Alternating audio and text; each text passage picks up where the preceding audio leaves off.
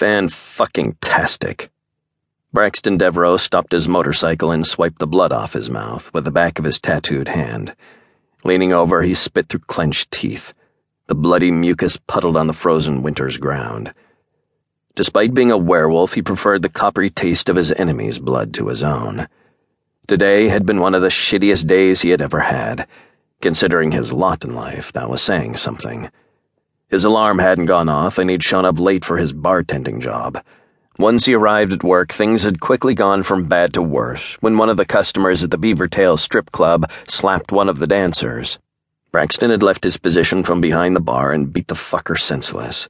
The one thing that made him flip his switch like nothing else was some asshole thinking he had the right to hit a woman. After four bouncers finally pulled him off the guy, his boss had handed him his last paycheck and told him not to come back. He didn't mind losing his job. He knew he could find something else. He didn't really like bartending that much anyway. He'd only stayed around for the dancers, to keep an eye out for them and make sure no one hurt them. Even tonight, when he was gathering his things, Wendy, the stripper who'd been hit, had wrapped her arms around him and apologized for getting him fired for coming to her defense. She'd said no one had ever done that for her before. Then she offered him a blowjob. He frowned, now regretting he'd turned down her generous offer. God knows he needed some kind of outlet for his anger before facing his prick of a father. The frosty January wind ruffled his blue tipped hair as he set the kickstand on his 1998 Harley Davidson Fat Boy. He dismounted his bike, mentally bracing for walking into his parents' war zone of a house. At 31, his stomach still clenched every time he drove up. His childhood hadn't exactly been picture perfect, and as soon as he was of legal age, he'd left. He lived a couple of blocks away in a shitty studio apartment, but it was still too close for his taste. He'd ridden over after getting a call from one of the neighbors concerned about the loud ruckus coming from the house. The neighbors knew his old man, Remy Devereaux, and were too afraid to go over themselves. They all knew the truth. Braxton had no illusions. He knew exactly what his father was capable of when it came to his mother, Lynette. The neighbors were right to not get involved. It would just make things worse on her. The hair in his neck stiffened as a desperate chill ran down his spine with each step along the crumbling walkway. The wind howled through the barren winter trees as if in warning of what he'd find on the other side of the door.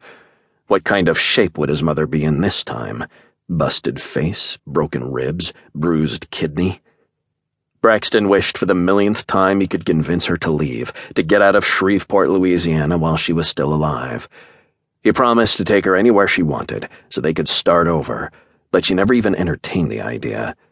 Every time he found a new bruise on his mother's gaunt body, she made excuses for his father. The light in her eyes had long gone, leaving behind a shell of a woman who was too afraid to live without a man, even a man that continued to hit her.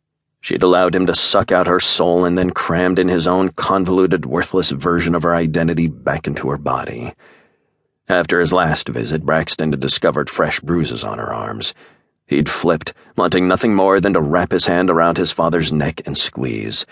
She'd begged him not to kill his father, when it was the only thing Braxton had wanted to do. In the end, he'd caved and promised his mom he wouldn't murder the bastard.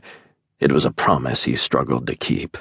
He told himself that he wouldn't keep coming over, wouldn't keep torturing himself over how he hadn't managed to keep his father from beating the shit out of his mother. He should have left Shreveport years ago and never looked back. Yet he'd stayed, hoping his mother would wake up and realize she was ready to leave Remy. Until then, he couldn't leave his mother. Deep down, Braxton knew it was his presence that kept Remy from killing her. He winced as he thought back to the incident two weeks ago. He'd walked in on the scene of his mother crouching in terror on the floor, apologizing and sputtering blood, while his father continued to punch her in the face. Braxton's gaze had gone tunnel vision, his only thought to rip the prick apart limb by fucking limb. He pulled him off his mother and proceeded to bury his fist in the bastard's face again and again and again, as bone broke under his assault. Remy, being the coward he was, shifted into wolf and overpowered Braxton. Braxton had refused to shift. He hated the wolf part of himself, simply because that was the only thing, besides broken bones and bruised organs, the bastard had ever given him. Clenching his jaw, he stood on the cramped porch and knocked on the front door. The house with its peeling yellow paint was empty of any rocking chairs or decoration, unlike the neighbors' homes. Even the naked door, void of any wreath, reeked of desperation and hopelessness.